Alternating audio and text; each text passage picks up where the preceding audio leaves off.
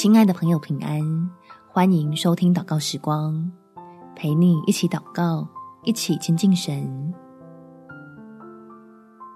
别在坏习惯里期待好的结果。在提摩太后书第二章第二十一节，人若自洁，脱离卑贱的事，就必做贵重的器皿，成为圣洁，合乎主用，预备行各样的善事。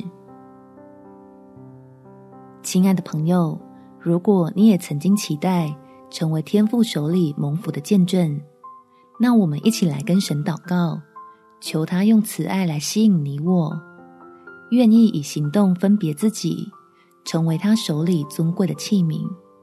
我们一起来祷告：天父，求你给我羡慕就去行动的力量，能将自己时间做更有意义的规划。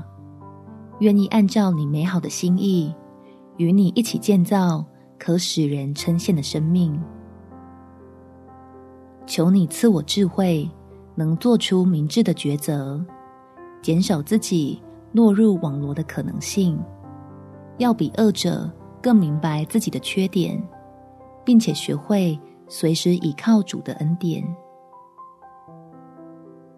让我在进步的路上减少许多阻碍。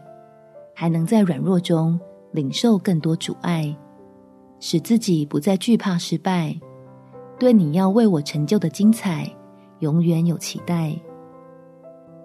感谢天父垂听我的祷告，奉主耶稣基督的圣名祈求，阿们。祝福你有美好的一天，耶稣爱你，我也爱你。